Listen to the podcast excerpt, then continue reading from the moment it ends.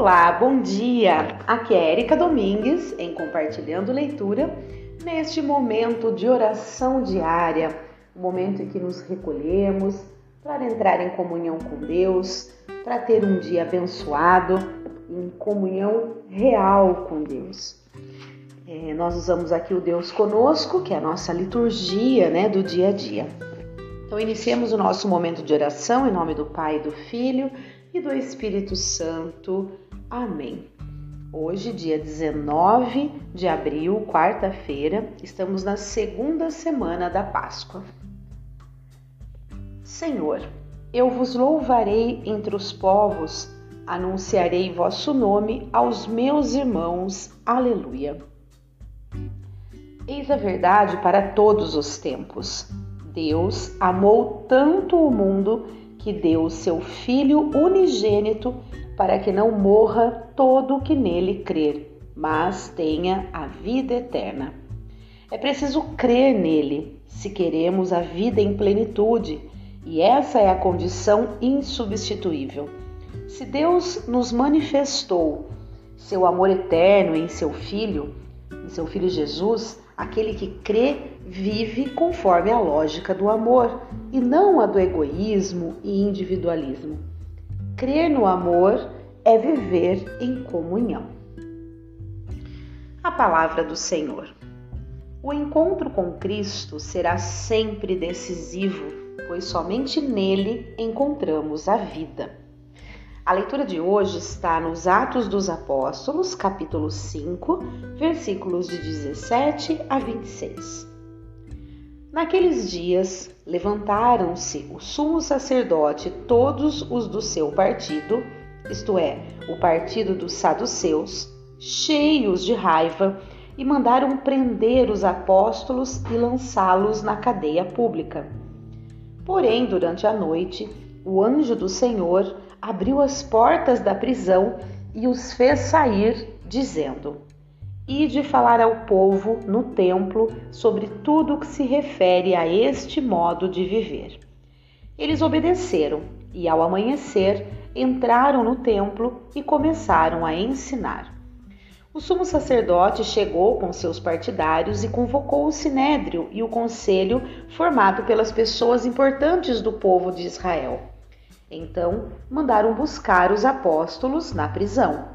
Mas, ao chegarem à prisão, os servos não os encontraram e voltaram dizendo: Encontramos a prisão fechada com toda a segurança e os guardas estavam a postos na frente da porta, mas quando abrimos a porta não encontramos ninguém lá dentro. Ao ouvirem essa notícia, o chefe da guarda do templo e os sumos sacerdotes não sabiam o que pensar e perguntavam-se o que poderia ter acontecido. Chegou alguém que lhes disse: Os homens que vós pusestes na prisão estão no templo ensinando o povo. Então, o chefe da guarda do templo saiu com os guardas e trouxe os apóstolos, mas sem violência, porque eles tinham medo de que o povo os atacassem com pedras. Palavra do Senhor, graças a Deus. Muito bem, o salmo de hoje é o Salmo 33. Este infeliz gritou a Deus e foi ouvido. Bendirei o Senhor Deus em todo o tempo, seu louvor estará sempre em minha boca. Minha alma se gloria no Senhor, que ouçam os humildes e se alegrem. Comigo engrandecei ao Senhor Deus, exaltemos todos juntos o seu nome. Todas as vezes que o busquei, ele me ouviu e de todos os temores me livrou. Contemplai a sua face e alegrai-vos, e vosso rosto não se cubra de vergonha. Este infeliz gritou a Deus e foi ouvido, e o Senhor o libertou de toda angústia. O anjo do Senhor vem acampar ao redor dos que o temem e o salva. Provai e vede quão suave é o Senhor. Feliz o homem que tem nele o seu refúgio.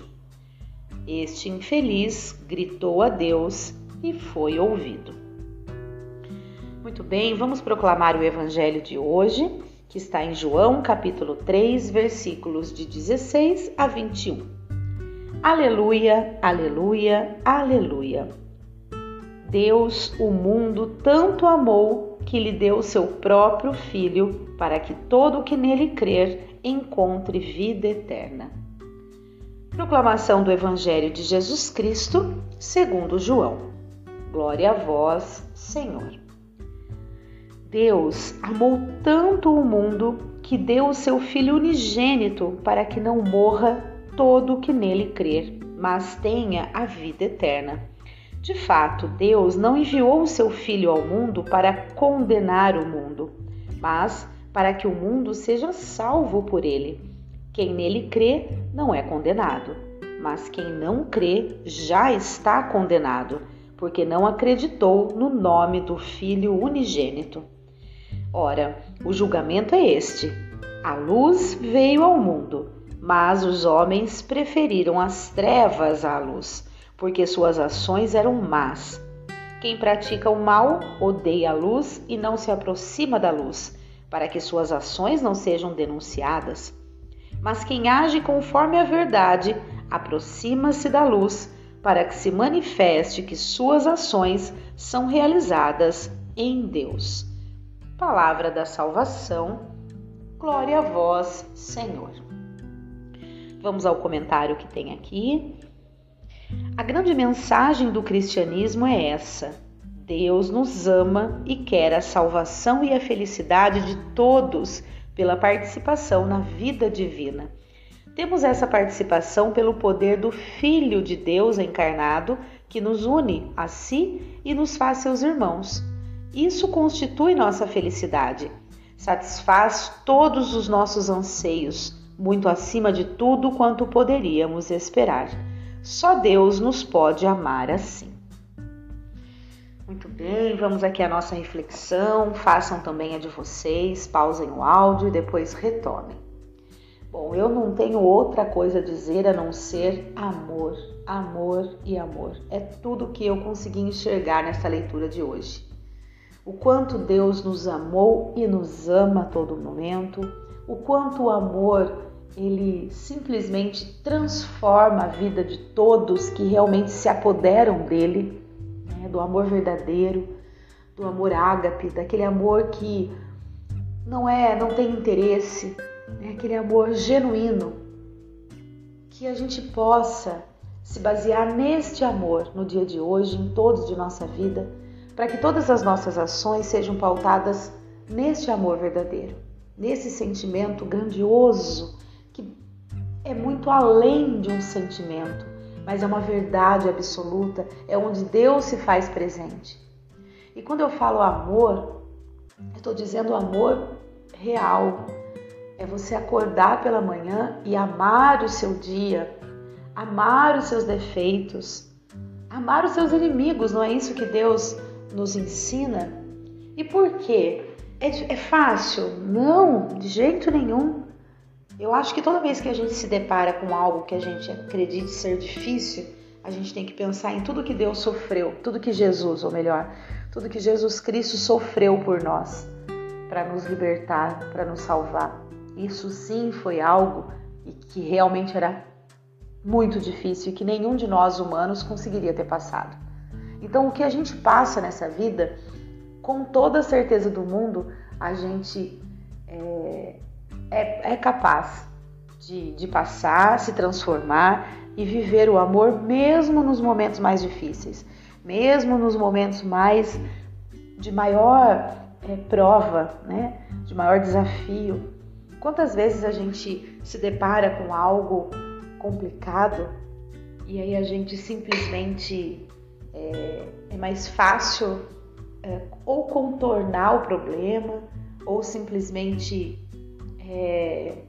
enfrentar, só que de uma forma violenta, né? De uma forma que nos deixa maus.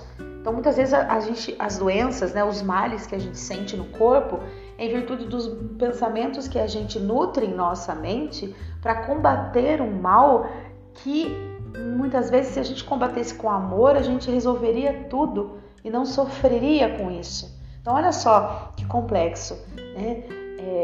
Jesus já sofreu tudo o que tinha que ser sofrido para nos libertar e para nos ensinar, né, aqui, para vir aqui na terra, se fazer homem, para nos ensinar o quanto é melhor que a gente haja com amor do que com ódio, com vingança, com maus pensamentos, com desconfianças, com desamor, né?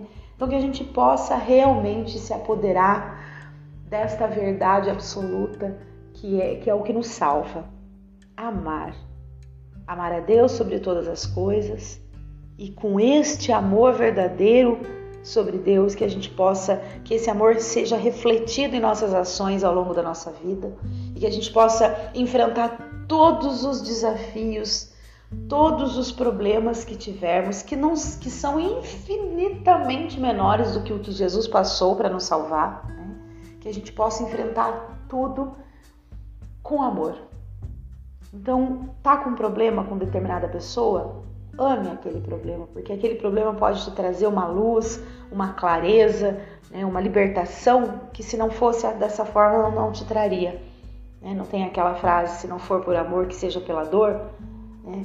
Mas pode ter certeza que até mesmo a dor é possível que se resolva com amor, né? Aí é só uma mudança de visão, uma mudança de perspectiva, para que a gente realmente possa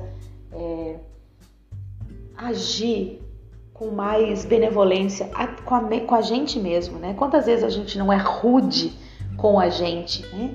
Às vezes a gente olha no espelho e fala, nossa, como eu envelheci, nossa, como eu engordei, nossa, como... A gente é rude com a gente mesmo, que a gente possa nos amar.